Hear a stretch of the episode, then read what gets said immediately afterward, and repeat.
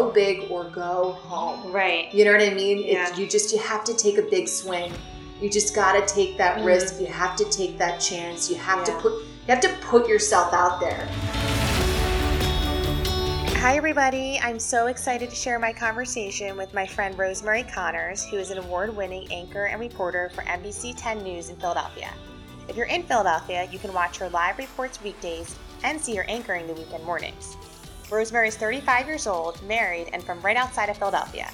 She went to the same high school as me, the Academy of Notre Dame in Villanova, where she actually just gave the commencement speech to the graduating seniors on June 1st. She then went on to the University of Pennsylvania, where I also went, so this was a really fun conversation for me, given that Rosemary and I have similar backgrounds. Throughout our conversation, Rosemary tells us all about her journey in the news industry. Her climb to an established news anchor in Philadelphia did not happen overnight, but she has stayed the course over the past 13 years. She started from the very bottom, right out of college, and dove headfirst into the industry. She began her career in Grand Junction, Colorado, then made a jump to Fort Myers, Florida, before making her way back to Philadelphia. We talk about the setbacks, the risks she took, her schedule, and so much more. I hope you enjoy the conversation with Rosemary as much as I did.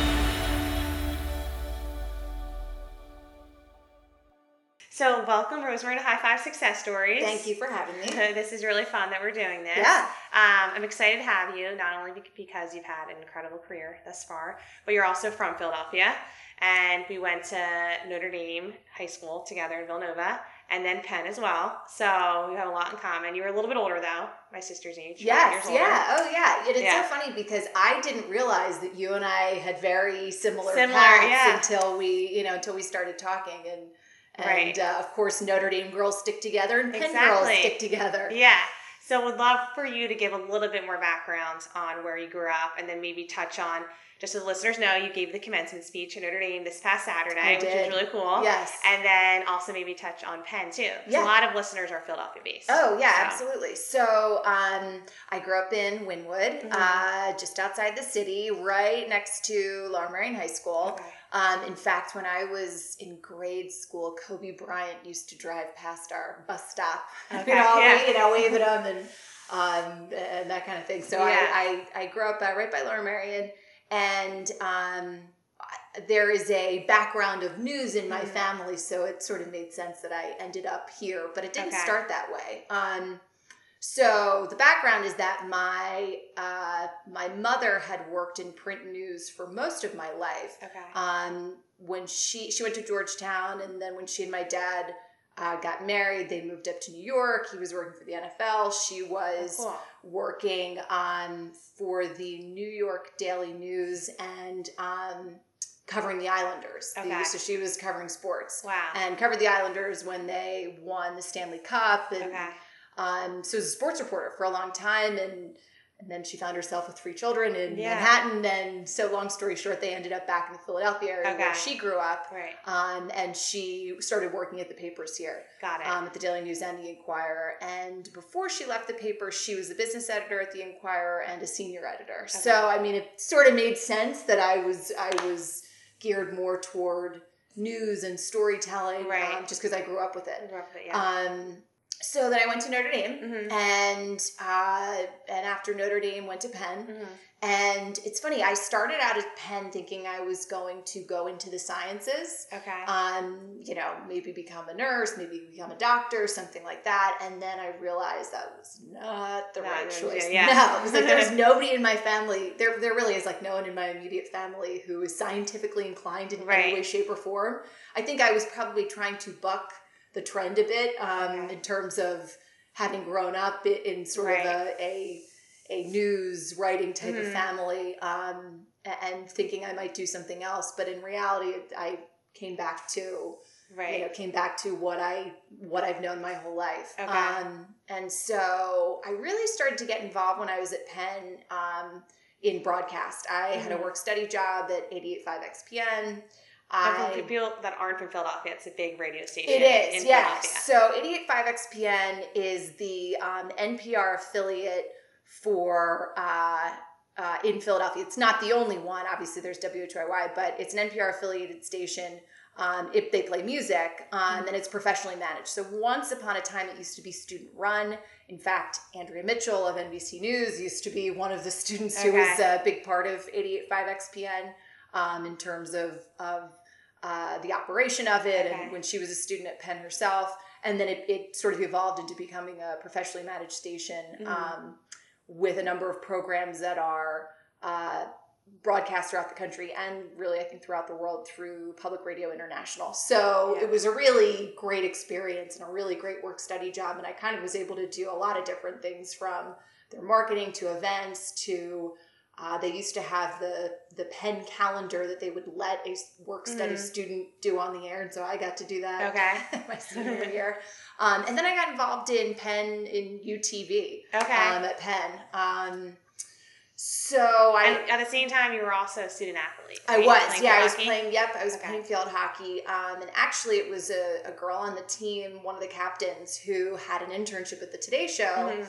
Um, when she was like in her junior year, and I, I remembered it, and from my freshman year, and as I, I I got into my sophomore year, I I had reached out to her and was like, you know, I, I think I might be interested in Right. doing that. So I ended up interning at the Today Show the summer after my junior year in college. And um, from there, I interned at NBC 10 my uh, the spring semester of my senior year. And it really wasn't until that second internship at NBC 10 that I, I was able to sort of zero in on exactly what I wanted to do. And I realized through shadowing, you know, reporters and, Mhm. and just the internship opportunity itself that I wanted to become a reporter. Okay. Um, and so that meant putting a demo tape, you know, video Together, tape okay. at the time together, um, and sending it out to small markets all across the country in places Okay. that I didn't even know existed. Yeah. Uh, and so from there, I, I after I graduated, and I sent out tapes, you know, every day or so. Mhm. I got a job um, not too long after I graduated in my first market, what which is was Grand Junction, Colorado. Okay. So to put it in perspective, there are like 210 markets of television, Oh wow. um, okay. which are are pretty much they run in line with population size. So the Mhm. number one market is New York. okay. Philadelphia is the number four market. So like I said, there's 210 markets. Um, Grand Junction was 186. Wow. So okay. it's a very small market. Um, but it was you know it was a place where you cut your teeth and sure. Yeah. and figure out how to do this, figure Yeah. out how to write, figure out how to report, interview people, make deadline. Um, and it was a really was it hard because a lot of people I know from Penn either go stay in Philly or go to New York City or San Fran, and you were going to Grand Junction, Colorado. so that was sort of like a trade off a little bit. So you know, it's funny. It's like I'm sure you know um, young men and women who are graduating from college these days, and it's Mhm. like, oh, what are you going to do after you graduate? It's, Yeah. it's the question that they hear hundreds of times before they finally do graduate, and then after they graduate. And so, well, I of course was at, you know, what, what are you going to do? And yeah, Right. so many Yeah. of our my classmates were had jobs lined up in New York, Right. jobs in Philadelphia, up and down the East Coast, Washington. It's like, Mhm. well, I'm putting a tape together to send out to really small markets in the middle of nowhere in Yeah. hopes that they hire me uh, and and pay me a very small salary to start. So I was crossing my fingers that this would work out. Okay. You know got what I mean? Yeah. Like, Yeah. It's better. Let's hope this works out. Right. Right. Yeah. Um, like this sort of crazy idea. You know, Yeah, it sounds yeah. so crazy that I'm telling people, especially people who aren't familiar with how this sort of works. That Well, that it is works, the, yeah. that's the way you do That's it. You you go to a small market, you move to a middle sized market. If Okay. you want to move to a big market, you know, you go from there. Yeah. Um, so it sort of sounded like this crazy idea. Right. Right. But it's not crazy. within the no, industry. in, in not. the industry, it's not right. Exactly. Yeah. Yeah. Okay. So how long did you stay there for? I was actually there for about 13 months. Okay. Um, Not too long. No, and it was it, because it was a small market and people were kind of moving in and out of there quickly. Um, you know, it's like I was hired as the a weekend reporter, and maybe within Okay. like two months I was the weekend anchor, and then in Got like it. six months I was the morning anchor, and then Okay. was the evening anchor before I left. Yeah. Um, So what's the next step then after third? And is that typical um, a first job? usually it's with usually people are in their first market for like two eh, 13 months is short Okay. um but usually it could be a year it could be up to three years Right. typically like two years Okay. um i don't know i was very determined to get back to philadelphia as Okay. quickly as humanly possible Right. Right. Right. um just having in having interned at nbc 10 i Mhm. really felt strongly about you know making it my goal to come back to philly okay. which I knew would be difficult um, because so much of what you know what my industry is is timing Yeah. is i mean a little bit of luck Mhm. um and i think people believing in you Okay. um Did you stay in touch with them throughout that period? How does that work? I did. Okay. So, um, at the time, I uh, when I was an intern, we really the interns had a lot. I I, I was interning with in the investigative unit, Okay. so I was very close with the reporter who was there, Lu Ann Cahn, Mhm. longtime reporter at NBC Ten. Um, and the the producer who is an investigator, is a guy by the name of Ed Dress. Okay. Uh, they both have moved on beyond NBC Ten, but the t- you know were there when I I was there as an intern, um, and were still there when I returned as a reporter. okay. But so they um, they were both very supportive Right. and um, helpful in terms of finding my first job and figuring out what to do next. So I always stayed in touch with them, and then I also stayed in touch with uh, the people in HR Mhm. and some other people in the newsroom. I really wasn't close with the news director because I sort Okay. of operated under the idea of like interns should be seen and not heard. You know, Okay, it's like right, you sort of stay yeah. away from from the head honchos because Yeah. they've got bigger fish to fry than you know deal, yeah. dealing with interns. I Right. suppose in theory. Um, but it's funny when I was in my first market, my contacts who were still at NBC 10, the producers said like, you know, send us your stuff. And then one of them had said, "Do you mind if I pass this along to the news director?" Okay. I'm like, yeah, of course. Right, You yeah, know, yeah. I'd love for him to take a look at my work and Yeah. and, and give me critiques and, Definitely, and yeah. uh, advice. And um, so it, the news director at the time, his name was Chris Blackman. So I, I'll never forget it. One like random day, um, when I was in Colorado, it was on my day off, which was I think I was working the weekend at that point. So it was like Mm. A Thursday or Friday. And my phone's ringing, and I know that it's a number from NBC 10 because I can see what it is, but I'm just thinking it might be maybe it's somebody from the investigative Right. department checking in, whatever. And sure enough, on the other end of this line was Chris Blackman, the news director. Okay. You know, and I'm like stunned. You Yeah. know, I'm in Market 186. Why is he calling me? And Right. he, um, he had a reputation for really uh, fostering talent and Mm. kind of taking people under his wing. Uh, one of his mentees, so to speak, is Kristen Welker, who's with NBC News now, Okay. um, who had come through NBC 10 because of Chris. Right. So uh, he, you know, he reached out. He's like, I got to look at your tape. You know, Mhm. he gave me a couple pointers, things I should work on, and just said, you know, this is what I sort of do. I kind of keep in touch with various, you know, people who are coming Yeah. up, you know, through smaller markets. We should stay in touch. Okay. You know, send me your stuff. So that must have been a confidence booster too. Oh my point. goodness. I, I Yeah. just, I felt like I should take this contact and run with it. Mhm. And that's really what I did. So anytime I came back to Philly, I mean, even if it was for like a funeral, Yeah. I went in. I went in to see. went You in know, I was in. Colorado. I went in to see Chris Blackman, Right. Um, and just stayed in touch with him, and stayed in touch with him through my second market, which was in uh, Fort Myers, Naples, Florida. Okay. That's not a bad market. I had in. many more visitors in Florida You than I did, did when I was in Colorado. Um, How long were you there for? so I was there for a little over two and a half years, Okay. which is a little kind of tight on time too. Um, Mhm. A lot of people typically stay in their second market. Same thing for three years. Some people stay in their second market for you know for forever. Okay. You know, it sort of depends on what you want to do. And Right. same thing. Does the timing work out? yeah.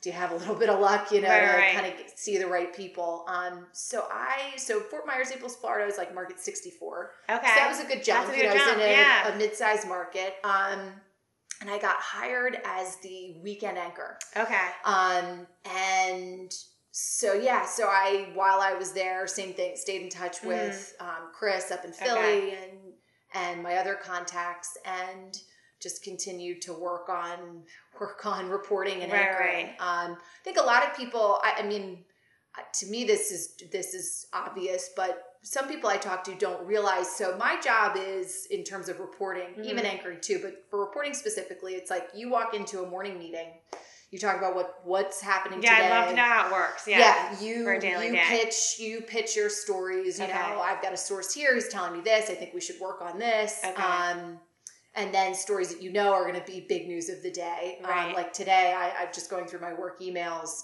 Uh, we've got somebody in Washington. Okay. Um, you know, this is all post Eagles not going to the White I House. okay. So, um, you know, so there's obviously big news of the day. You know, you're going to cover, and then there's things that you have to sort of bring to the table Bring that you're yeah. working on, enterprise stories. so you talk about it in a morning meeting, or Okay. let's say if you're working a night shift in an afternoon meeting, and then see ya, and you're out the door, and you have to you have to figure out who do I need to talk to to interview. Um, what video do we need to get? Okay. Um, especially if it's a story that is somewhat controversial or controversial outright. You Yeah. get both sides of the story. Um, you know, like if it involves a company, we got to reach out to them, get a statement. Yeah. Um, so you sort of gather with your photographer. We call them Okay. photographers; they're videographers, Videographers, okay. but we just call them photographers, photogs for short.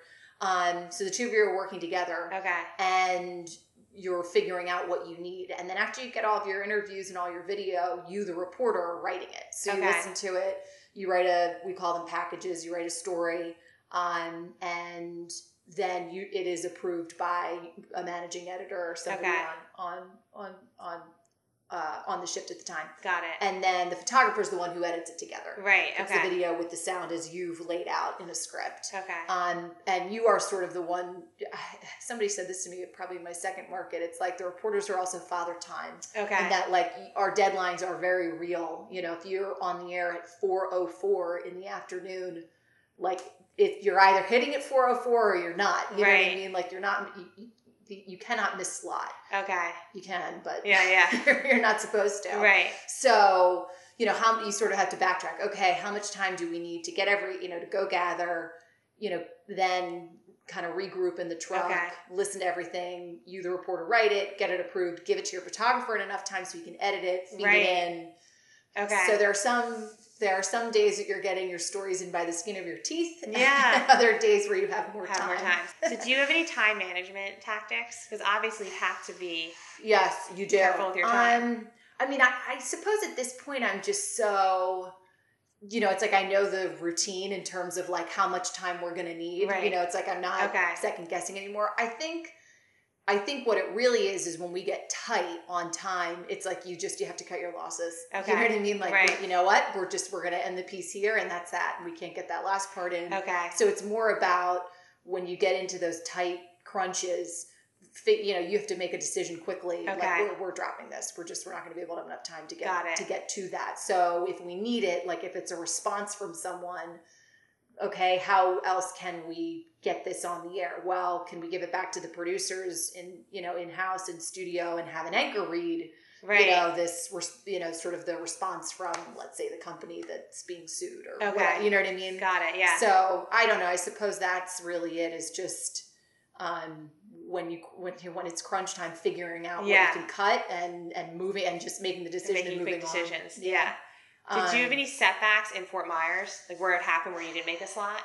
No, but I think in terms of setbacks, what was interesting is that I moved to Florida in two, late 2007. Okay. So right before the recession. Recession. Yeah. And where I was in Florida, um, one of the areas within this market was Cape Coral, which literally was ground zero for the housing crisis. Okay. So, like, number one and number two in the country for foreclosures at the time was Las Vegas and Cape Coral, Florida. Okay. Um, and I mean, it was like they, the New York Times sent reporters down to, you know, to the Fort Myers area. and- Right. And it was like on the front page of the Fort, of the New York Times. Um, There's a movie about it, and of course I'm forgetting What it. is we're it? talking about, but I remember the movie where they go down to Florida. That's, Yeah. It's a movie about the um the crisis. Oh. I know what you're talking Uh, about. I know exactly what you're talking about. Yes, Yes, yeah, yeah, yeah, yeah. yeah, No, But that's what was happening. I mean, and the craziest thing. I mean, and so it was very interesting to be there during that time because I mean, people, even just people who worked in news. You know, people because that's who all I really knew. Right. You know, it's mostly who I knew down there. I mean, I got to know people in the community, but um, mostly you're you become friends with the people you're you know you're working with because Yeah. you're all sort of in the same boat from other places. You know, working working in this market. Um, I mean, there were people who had been there obviously pre-housing crisis when you could get a you could get a mortgage so easily and Right. purchase a home. I mean, I knew few people who had per- had two homes that they had purchased Okay. and um, I just and ended up underwater completely. And other people who were had bought a house before the housing crisis were trying to leave the market Mhm. had to short sell their houses just because they bought them for like you know maybe two hundred ninety thousand dollars Mhm. and they were worth sixty thousand dollars. Wow. I mean, just incredible. So were you reporting on this? Oh yeah, yes, Okay. yeah, and I mean the, president came down to visit, so there were a few presidential visits that we covered. Um, So those must have been some breakthroughs for you. absolutely, Yeah. yeah. and I think also just um, getting a different perspective. I Mhm. mean, you and I talked about this. We grew I, we grew up in the Philadelphia area. We went to Penn. You know, we Mhm. went to um, college in Philly. Obviously, Penn attracts people from all over the country and the world, but you still do feel a sense of of what Philadelphia is about, what Right. the people are about. And I didn't really know until I left the area Yeah. what uh, you know the issues that other people in the country live with daily. I Mhm. mean, even out in Colorado, even for the 13 months I was there, you know, I never knew anything about wildland, you know, fires, wildfires. Okay. Do you know oh, what I mean? And, yeah. and um, you know, and there was also a little bit of controversy at the time over like water rights and land rights and and um, uh, drilling rights on you know. So that that was new to me. Right. Um, and then in Florida with the housing crisis, I Mhm. mean, it was serious. Yeah. You know, here we live in such a stable area, and Okay. sure things took a hit, but Right. I mean, it was incredible, and just the impact on. Um, I mean, I remember I covered a story, and this was, you know, at least two years into the recession, Mhm. where they had um, it, it, the court the court system was getting so backed up Mhm. of foreclosure cases Yeah. um, because there were so many that they would try to run these rocket dockets where they would try to move through Okay. as many as they could because people were sort of in limbo. Yeah. Is the bank going to foreclose on my house? What's happening? Okay. Can I keep my house? Is there a way to keep it? Um, it was it was it was difficult Mhm. um, and and meeting those people and talking to those people at the time i wasn't a homeowner so this was all sort of new to me understanding it i was in my Right. early, early 20s Okay. um, and uh, you know and then even just the properties i mean people would just abandon their properties yeah. some of the properties that were abandoned turned into grow homes where Okay. people would grow marijuana and then you know Wow. we'd, we'd cover a story where there's a raid on a house you know a grow Yeah. home um just incredible and i've been back to fort myers my Mhm. it's funny my dad like loved being down there when he would Okay. come to visit so um, there's a couple really great spots there's a, Yeah. a place called sanibel island that's Yeah, just off sure. the yeah it's really nice Yeah. so we've gone back a few times you know just to visit Right. like you know go down to florida so it's it seems as though things are improving, Improving. have Oh, improved Okay. but i mean i don't know that those property values will ever totally recover That's crazy. So So while you were working down there, um, are you basically working around the clock twenty four seven, or did, when you Um, took your days off, were yeah. they off, or So you you know you work so like currently my current schedule in Uh-huh. Philly I work on I anchor Saturday and Sunday mornings and then I'm off Monday Tuesday that's why we're Right. talking on a On a Tuesday, Tuesday, yeah. um, and then I'm in Wednesday Thursday Friday so you know you're working five days a week but I mean even just today like I got a text from a source of mine um, who's in law enforcement who was texting me about something that happened in court that was of significance and you know so i got to call the news Right. hey do you guys know you know are you guys aware of this do you know of this no this was news to them all right Okay. let me send you what i have on it you know here's some pictures that this person sent related Okay. to the issue and here's some more info so it's like right? Your um You always have a pulse on it. yeah, you, bit. I mean, as you know, as much as, and I, I'm sure it's this way for a lot of people in Mhm. all industries you Sure. can't totally, you know, turn off, Turn off, and right. tune out on your days off. Yeah. You know, because we all have cell phones and we all have email, and yeah, if you're not looking at your phone every three minutes, which we we do Mhm. naturally, it's like, well, then how can how come you can't respond to Yeah. my? So. Um, I yeah, so you're you're on in that way, and then of course when there's breaking news, you're you You're know on. you're on. Okay. Mhm. Got it. Um, you know when the there was the train derailment in Philadelphia a few years ago in Port Mhm. Richmond. I mean, it was like all hands on deck, just Yeah. getting calls in the middle of the night, you know, Wow. to get up, get up, and and figure out where they needed you. Um, so yeah. yeah. So when did you get the call to come back to Philadelphia? So it's interesting, you know, you sort of think of things as like, I'm going to come back to Philly and it's Yeah. going to be in a, you know, it's going to be so great. And, Mm-hmm. and it was and has turned out to be, but um, it wasn't quite like that. Okay. So I had been, you know, pushing. I wanted to come back to Philadelphia. I really wanted to come and work here. And even though I I was sort of on the younger side, I felt like How I was old were you at that point? I was um 25. Okay, So I had you're I still young. Yeah. yeah, and I, so I had worked, like I said, about 13 months in my first market, a little Okay. more than two and a half years in my second, but I felt ready. I mean, I just knew that I was ready, and um, and I wanted to come home. Right. You know Yeah. what I mean? It's like I wanted to come home to yeah. to to Philadelphia. I had I remember on the time at the at the time I had interviewed like in Kansas City and in Okay. Memphis. Um, the guy I was dating at the time, who was also he was from uh, from Florida or rather from Georgia. He was like, "You're on the barbecue tour of America." I'm like, Right. "Yeah, I'm not. I want to go back you want to go home? Yeah. Um, so I, like I said, had stayed in touch with the news director at the time, who was still in Philly. Um, that was sort of my like best and kind of closest Mhm. contact, and he finally, I kind of, I think I kind of convinced him that there, you know, like, look, I'm coming home because my contract was coming up, and and that's sort of the issue with the timing. It's like every, you're, you're under contract, Right. so in okay. every job, even in my first market, um, that paid nothing Okay. you're under a contract. Yeah. So uh, that's sort of the issue of like timing and Okay. luck and things working out. So my contract was coming up. I, I really was did not want to stay only because I felt ready to move on, Right. um, just professionally speaking, and in terms of being challenged and and moving up to the next level. And I think I sort of like convinced Chris, like, look, I am coming home by hook or by crook. So like either Right. you got some work for me or you don't. And at the time, NBC 10 in particular had um, they really sort of had a, a format where people could work per diem. Okay. You'd be a per diem reporter, so you're Mhm. not technically staff, but Right. you're still in the union. You you because we're all we are in a union. We're in a SAG-AFTRA. Okay. Um, you're in the union. You know, you you're on the schedule, but you're it's could be it's either it could be regular or it could be infrequent, Okay. sporadic, whatever. Um, and and in the past, they would bring they might bring you in per diem, even if you are a little younger. You work per diem for a couple years, and then you make staff. So I was sort of trying to convince him, like, look, I'm coming home, and please have something available. Yeah. So he did. And um, they had a few people who were senior reporters who were leaving uh, around the time. Guys like Mike Strug, Bill Baldini, and uh, uh, who were there when I was an intern and whom I looked up to. They were leaving. They were retiring. So there was a there was some room. Right. So Chris brought me back per diem, um, which it's funny. I remember someone telling me at the time, like, look, it's, it's sort of a risk because you're leaving a full time job in Right. Florida Okay. to come up and you know hope that this works out. Yeah.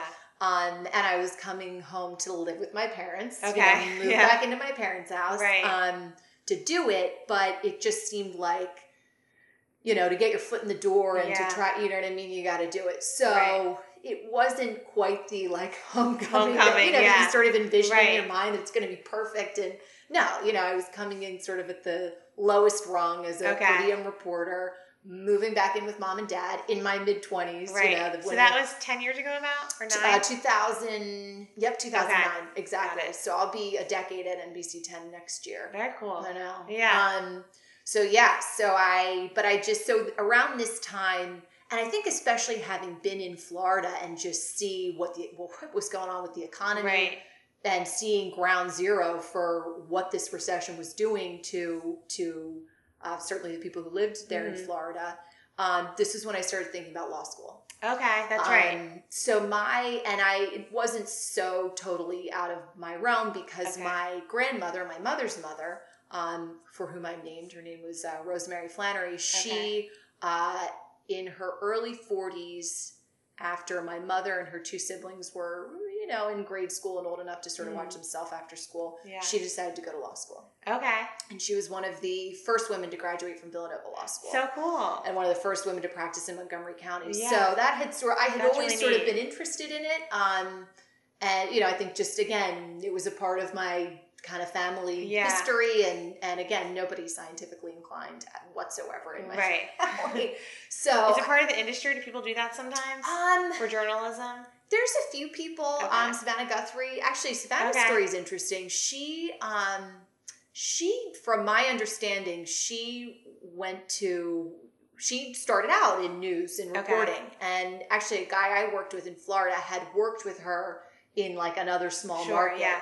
And then I think she left it and moved to Washington, Okay. and I believe went to Georgetown Law and became Oh, a wow. lawyer. Okay. Um, and then from there, and having had some background Yeah. in broadcasting, Okay. even at a in a smaller market, even Right. sort of at an early, you know, a beginner level, um, she was able to kind of move into doing Move into it. network work. You know, Okay. I suppose first as a, you know, somebody who's, um, you know, like a consultant or Sure. contributor, and Yeah. then and then she was hired, and then obviously the rest Okay. is the rest is, The rest is is history, history. yeah. So there are a few people. Um, so and I, I felt, I guess at the time, I felt I had always, I had been interested in it, and I felt like. Um, not only was the economy in such a strange place, but Mhm. the industry was sort of in a strange place Okay. because uh, you know once upon a time when you had three three stations to watch, now you had seven. You know, so like okay. ABC, CBS, NBC, Fox, WB, Right, you know, okay. CW, whatever.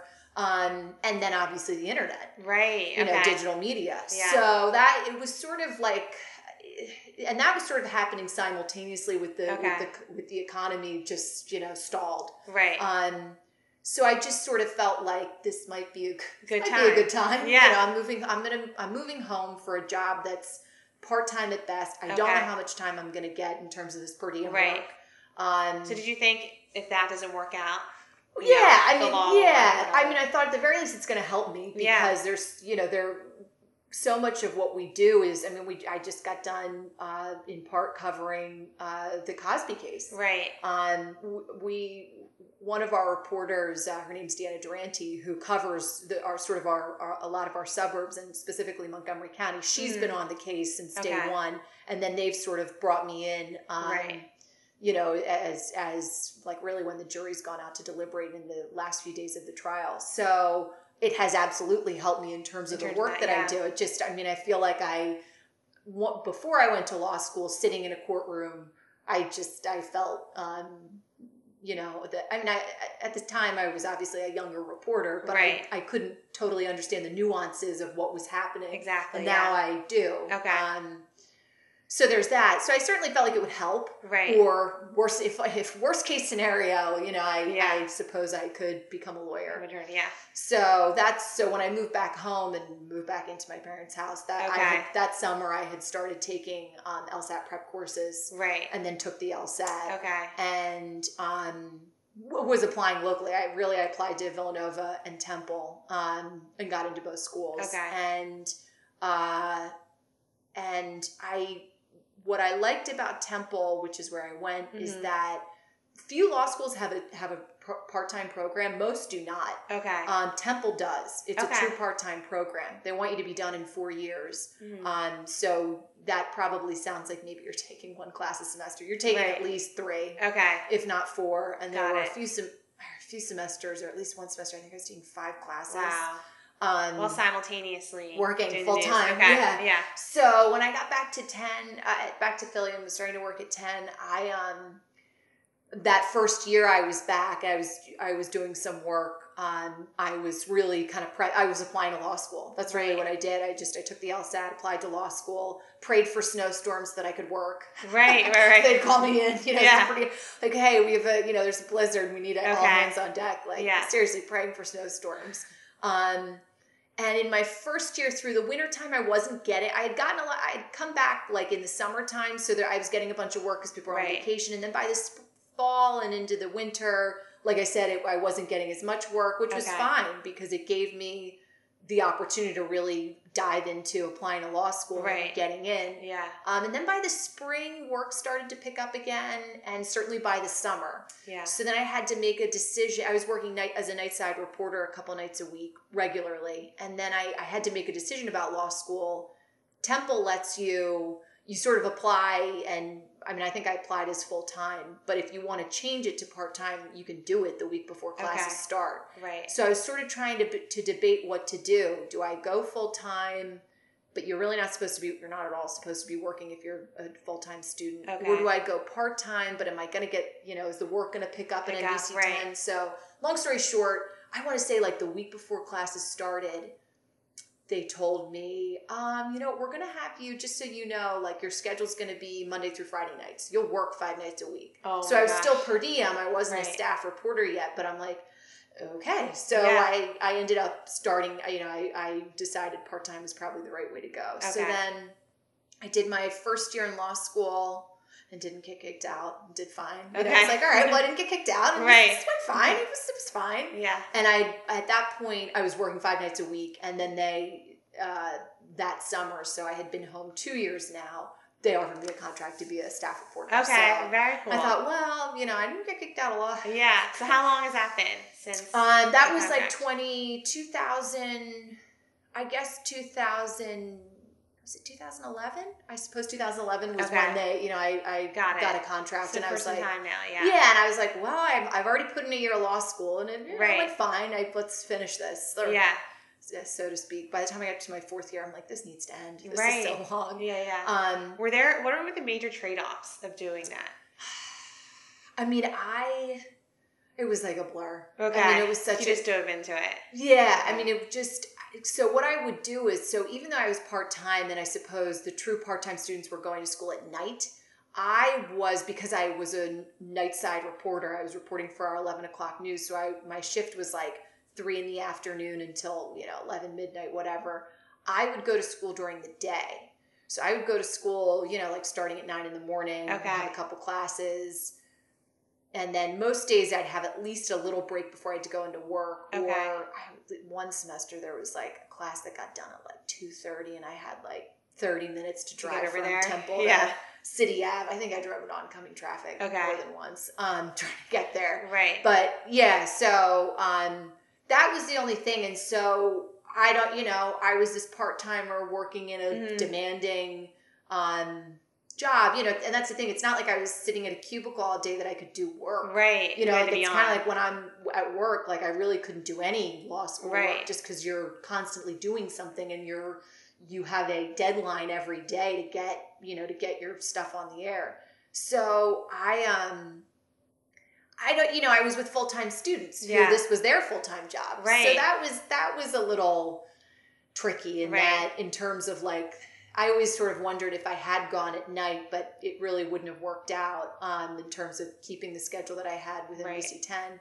Um, you know, with the final, would I have felt a little bit better going into the finals and a little bit better being in class just because I was with other people who got it, you know, had the were going through the same thing I was, Right. as opposed to, you know, with these young students who were, this was their full time job and they were completely prepared for every class. And I'm Yeah. like squeezing in a few Right, right. pages, you know what I mean? Yeah. So there was that. Yeah. But, um, So but fast forward to 2018, Mhm. and now you're NBC 10. Mhm. So can you tell the listeners what your description is now? Yeah, so I um I am the weekend morning anchor. Um Okay. I so I got promoted uh in 2013. Okay. Um so after I'd been uh, as a, night, a night side reporter for a few years, Mm-hmm. they asked me if I would, you know, wanted to do weekend morning anchoring. Um I say promoted, but I'm up every I've been up every almost just about every Saturday and Sunday morning for the past five years at somewhere between two and three o'clock in the morning. wow, really? oh my gosh. Um, so especially when we lived downtown, you know, I'd be getting up and seeing people Right, coming home for the, you know, Yeah. coming coming home for the night. yeah. Um, so yeah, so I anchor on the weekends, and a big part of my job, same thing, is like, you know, I think people probably think I'm just sitting there and just reading, and that's that. But Mhm. a big part of my job is writing scripts, Okay. reviewing scripts, going through them, editing them. Um, in terms of my law background, I don't know. that must have helped a ton. I, right? I look at every not just every story I'm I'm doing, you know, and putting together from Mhm. start to finish, but even if I'm anchoring and and sort of reading stuff that we've other people have gathered. Um, and I work with great people, so Okay. this is not too much. This really isn't an issue, Yeah. but I look at everything through the lens of can we be sued if we put this? Can I be sued if we put this Okay. on the air? I mean, Right. and is this fair? Okay. Is this fair in how we're reporting this? Is this fair in how we're wording this? Um, generally speaking, but legally speaking, Right. you know, um, are we giving everybody sort of their due in terms of an, an you know the ability to respond? okay. So I think that's helpful. Definitely, um, yeah. Only because as the anchor, you're you know you're not just responsible for one story in a newscast. You're sort of fronting you know the whole newscast. Um, So many different stories. You know. Right, right, yeah. So That's crazy that Yeah. that schedule though. So you must Yeah. really love your job though. I do, yeah. I mean, I you know, I think um, I. It's funny when I interned at NBC Ten. in that spring semester and Mhm. really figure out okay this is what i want to do it was Okay. sort of twofold one was something that um, when i was an intern at the today show Katie Couric had said in that she before when she started out early on um, she was a producer. She's actually working at uh, cnn at one point Wow, when, it, when it was you know very it was sort of in its early Yeah. stages.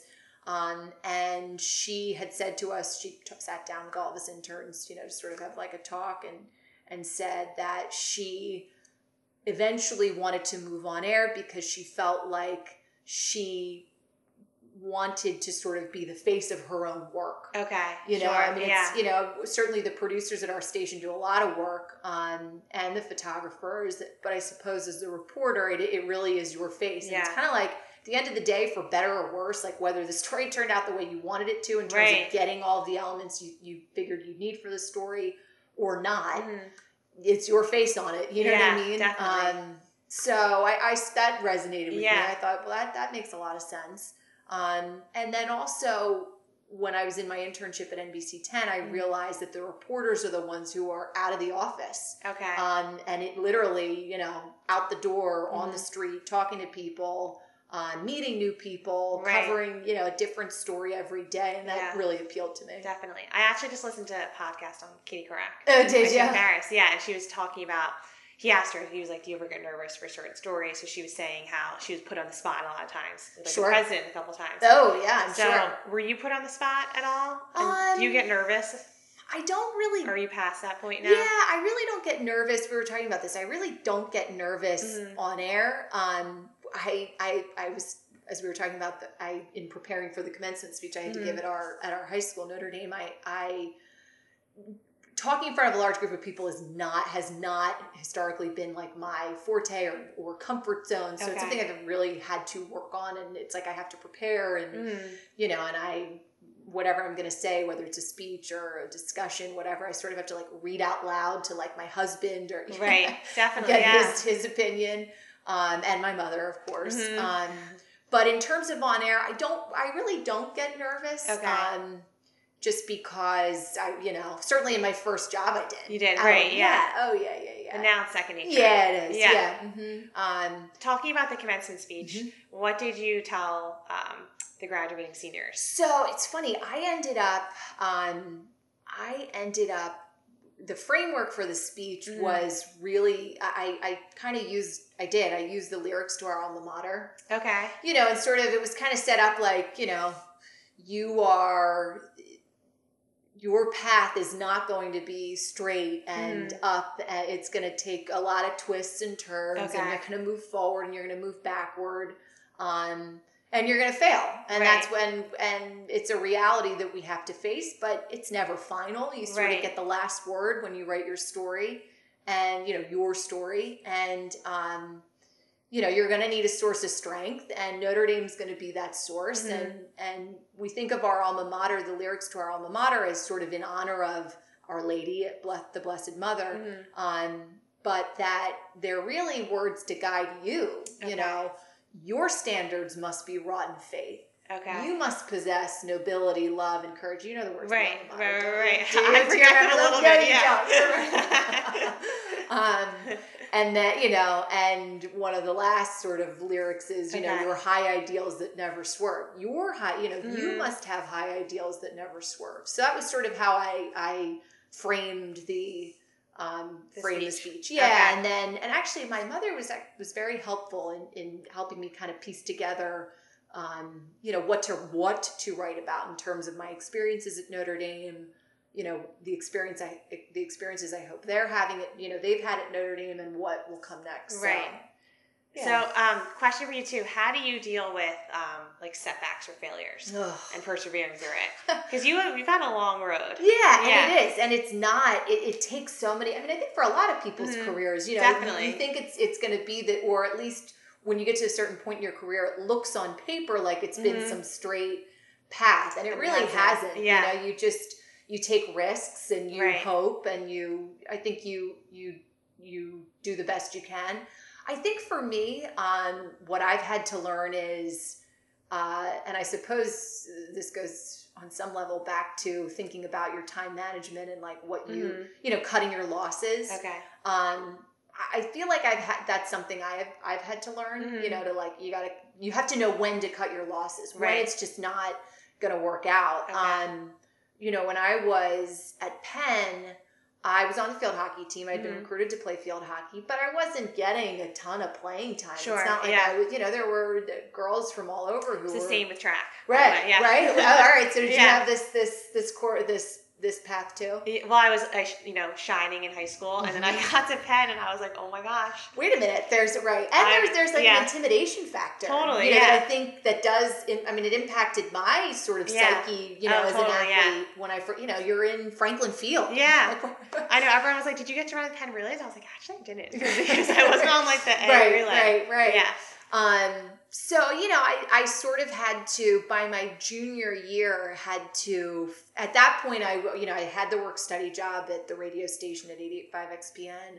I was um thinking about what the next I was going to, getting involved in Mhm. UTV. I was Okay. thinking about what the next step was going to be and it just it was like really I'm going to come back for another a spring of off-season training where you're Right. up at you know five four five in the morning yeah. before a full day of classes and you know where how am i really spending my time and that Mhm. and that was probably the best lesson of all in so many respects um in that you you know you have to learn when to you have to learn when to cut your losses Right. and when you know if it's not working out you just have to admit it and Okay. and pivot Right. um and that was tough i'm i don't you know i'm did you do it all four years So I did do it all four years, You did. but I didn't. um Like I by no means was I on like the A right team right right right yeah. right so i you know it was hard to Mhm. quit because it was something i had done since i was in fifth sixth grade Right, and, yeah. and was sort of my identity in a lot of ways at penn Yeah. um, you know the athletes all kind of stick together, together, yeah. and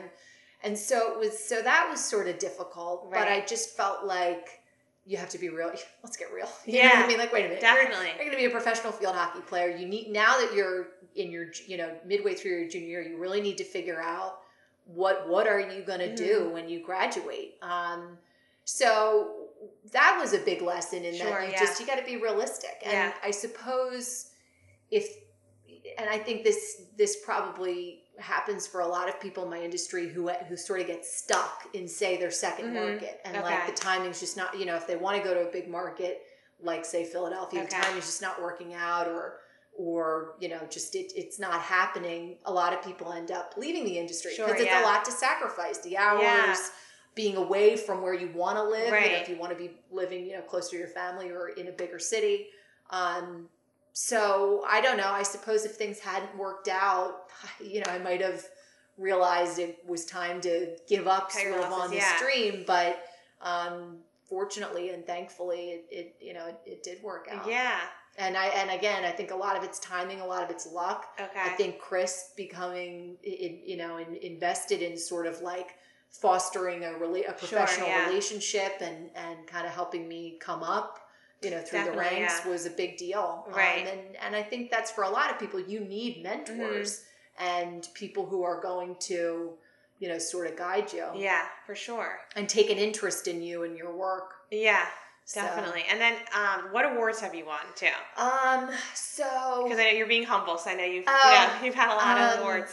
So I I have won four Emmys in this in this market. So Okay. it's you know the um uh it, it it's we're the Mid Atlantic region Okay. and um so you know like the Northeast Mhm. and I won I've won awards in Florida. I think you know like an A you know AP awards Okay. kind of thing. So yeah. Very cool. So, yeah. But one question I did have for you is for people that might have a passion. and I don't know if you talked to the Notre Dame seniors about Mhm. this. Um, what advice would you give to them to go after it?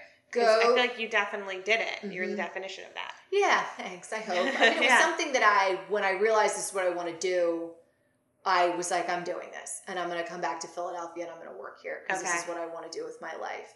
But I suppose for advice, and I think I, this is in part what I learned from field hockey and just you know from other experiences. It's like Mhm. go big or go home. Right. You know what I mean? Yeah. You just you have to take a big swing You just got to take that Mhm. risk. You have to take that chance. You have to put you have to put yourself out there. Mm-hmm. I felt like, and I think I learned that first with field hockey, that I Mhm. was, when I joined the team, even though I'd been recruited and had Right. done well, like I, I really was recruited through Penn's field hockey camps, like I'd done well at the camps. You know, I certainly deserved to be there. I just became so, I think I became very intimidated, Right. you know, by the upperclassmen. We were playing on turf, which Mhm. was brand new, you know, Yeah. it was new to me outside of sort of the, um, uh, extra tournaments and things that I, I used to do in high school, you know, where I got a feel for turf, but not played. I didn't play on it every day, and I think I, I, you know, and I sort of like retreated and Mhm. just almost sort of wanted to be on the team and like not seen. Do you know what I mean? Like, Right. don't pick me, don't call on me, don't. yeah. You know what I mean? Mhm. Um, and I think that that was to my detriment, as Mhm. opposed to just like putting it out there. You know, Mhm. it's okay to make a mistake. You Yeah. might as well do it because Right. you're not. You're never really going to know your full potential. Exactly. And I think that's the same thing in terms of what you what you want to do in life. I mean, you have to be realistic. Mhm. You know, what is it that you want to be? Um, but I think you have to figure out, and this is what I did do: figure out how. Okay, this is what I want.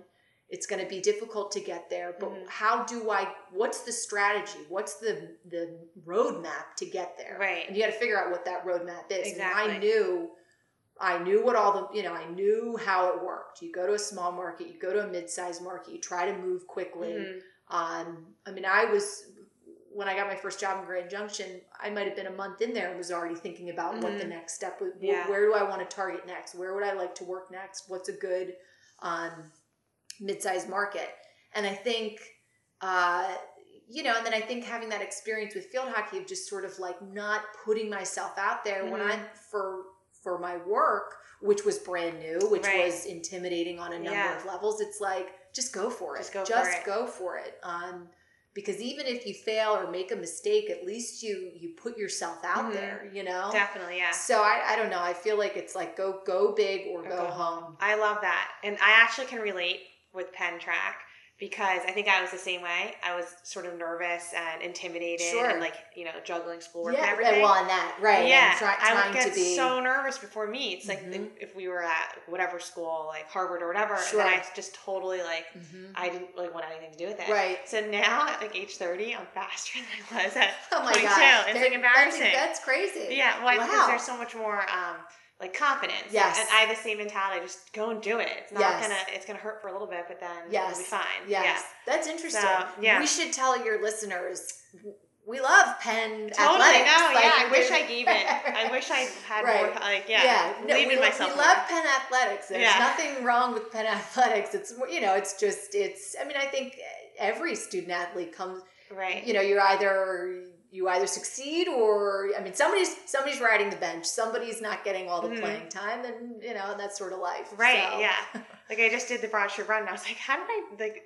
I definitely am faster now What than I have? What did you do in the Broad Street? um, 104. oh wow, that's yeah, incredible. but that's, I was like, what the heck? That's incredible. But I almost just didn't care. I was Right. like, just went out. Or Right. I wish I had that mentality right, more in college, right, like of not being caring. conf- right, of being about what people confident. thought. Yeah, Yeah. right, and that, and exactly. just and focusing on yourself. Yeah. and I'm going to do this. Exactly. So, um, but quick rapid fire questions. Yeah. Okay. So, um, what advice would you give to your 30 year old self? Because I'm 30, so I always selfishly like, like to ask. And these are quick, right? Yeah. Um, They can be longer too. Yeah.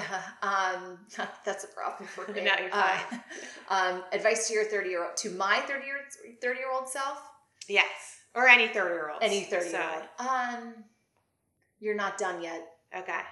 You've worked, probably worked very hard in your 20s. hmm you're not done yet. Or if you've taken a couple twists and turns in your 20s, you still have time. hmm You know, I think people, I think, I mean, I really sort of pushed it in my 20s in terms of, of my professional career. Mhm. You know, I didn't get married until uh, it'll be three years ago. Okay. Um, so when I was, you know, 31, turning 32. hmm Um, but so, but it's like you get to 30 and you think, yeah, yeah, I'm good. No, Yeah. there's there's still more to do. More to do, there's right. you know there's it's a long we hope a long life and a long you know you hope a long career a long Yeah. long time in the workforce. Keep going. You're not done. Okay. And I think for people who you know some people it takes a little time to figure Mhm. out what they want to do. Um, I mean, I remember in law school there were some non-traditional students who were there full time. You know, Mhm. who were might have been 40 or in their late 30s and figured out finally this is what I want to this is what I want to do with the rest of my life. Um, that's okay too. Yeah. You know, if you've if you think you're done at 30 you, you still have time you still have more to go I like that. Yeah. and if you if you're just finding yourself and Mhm. finding your professional self at 30 you've got time We got time. Yeah, I like that. Um, so, do you have any daily routines that help you conquer the day? And I know they might be super early. Mm. Daily Um, during the week i work a normal nine to six Okay. wednesday thursday friday so it's really Got it's it. two days that i'm i'm early early unless i'm filling in say for the morning show and then that's really early Okay. um you know what i and you may be this way too Mhm. having been an athlete for all of your life i mean i gotta work out i Mhm. have to i think it's Yeah. and i enjoy I running it's it's it's a time to clear my mind and a Mhm. time to literally sweat it out sweat out Exactly, yeah. frustration sweat out Right. resentment sweat eh, just sweat it out so Mhm. for me it's working out obviously Okay. there are times during the year when i'm a little better about it than, Yeah, yeah, than no, others. for sure. Yeah. um but yeah, Yeah. so i, I th- to me i it's working out and being active is a huge part I, I it's just i think um so important for your mental health Mm, I love that. Um, and then, if you could give one book to every person, what would it be? So I uh, I've been reading this recently, and it was a book that wasn't really assigned in law school, but um, that's sort of how it came across my desk. I think it was sort of like on the preferred reading before you go to law school, is sort of like something you, that you might enjoy that would be helpful. But I don't think I really read it. I think I skimmed through Yeah, it yeah. right before right before like the first week in law school. So Right. I I have reread it since. Okay. Um, and it's called Gideon's Trumpet. Okay. It's a very good book. It's it is not it, it certainly is geared toward um, I suppose the legal community, but n- not necessarily. It, it, it's about one man's fight to um, to to to have the right of counsel, Mhm. uh, no matter what your income is. okay. And it was a man who was convicted and and made and and filed this motion and made this complaint that got all the way up to the Supreme Wow. Court from prison. Yeah. So it's it's a, the story is very good. Um, it's an old story. I mean, this is from the '60s, but it's very well written. It's Mhm. a very good book. It's not that dense, and Okay. it's it's uh, it's very interesting. It's about your it's about your right to counsel. Right. I'll include it in the show notes too, so people Yeah. can find it. Mhm. Um, and then any last departing words and where people can find you? Um, obviously, feel you know like everything on social media. Feel free to follow me on social media. I'm uh, at rosemary.connors, C O N N O R S for Instagram. Okay. I'm at Rosemary Connors for Twitter, and I think like at Rosemary.Connors something Okay. for Facebook. Facebook, it's yeah. all pretty similar. okay. Um, there are Yeah. There actually are a few. There is one other for sure Rosemary Connors in the Philadelphia area Oh, wow. who worked at Penn when I was there, Yeah. and so we would kind of get each other's about. emails. Yeah. Um, and uh, she's now, I believe, at Temple. She works at Temple, but Okay. she'd been at Penn at the time. So like, she would get, uh, she would get like my sorority emails. Oh, like, that's so there's funny. a there's a mixer this Friday. All right. She'd forward it back to me like, I think this is for, For you. Yeah. That's hilarious. Um, but yeah, so I'm any. You- You'll find me. okay. So, yeah. Perfect. Well, thanks, Rosemary. Oh, so much fun. thank you so much, Steph. Yeah. I really appreciate it. Hi, everybody. Thank you so very much for taking the time to listen to High Five Success Stories. To learn more about the podcast, feel free to follow me on Instagram. My handle is at High Five Success, or on Facebook, you can like High Five Success Stories with Steph Hayden. Or I'm also on Twitter. My handle is at High Five Hayden. And lastly, you can subscribe to the newsletter on my website, www.stephhayden.com. And if you get a second, I would really appreciate it if you could rate the podcast on iTunes. Thanks so much.